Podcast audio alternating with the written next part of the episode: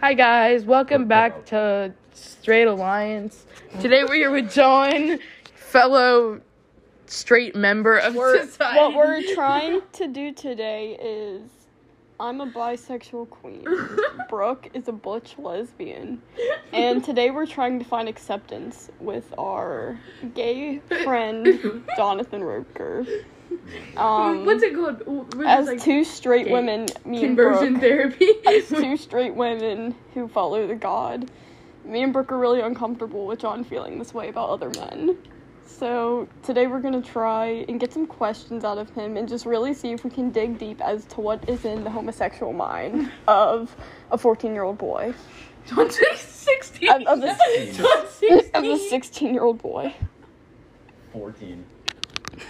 Oh, it was in the box. Did you really think he was 14? Was it in the box, John, or was it in the closet? Wait, are you Kind of still like recording you.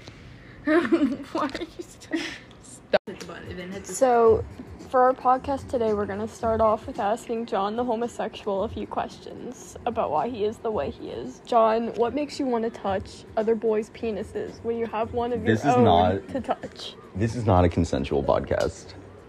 John, please answer the question. No. I'm limited, John. Can you answer? I'll repeat the question. What makes you, Jonathan Roker, want to touch other men's penises when you have Especially one Jackson mine. penis of your own that you're able to touch whenever you would like? I'm not gay. But that you told us earlier that you were. So. When did I say I was gay? John's having a little bit of a hard time with his sexuality here. We can we can see it. We're here to help John. John, we support you. Although, as a Christian, if you are gay, I am not going to be able to support you. we support you, but we don't. Okay. I'm going to hate you, actually. You're not a Christian.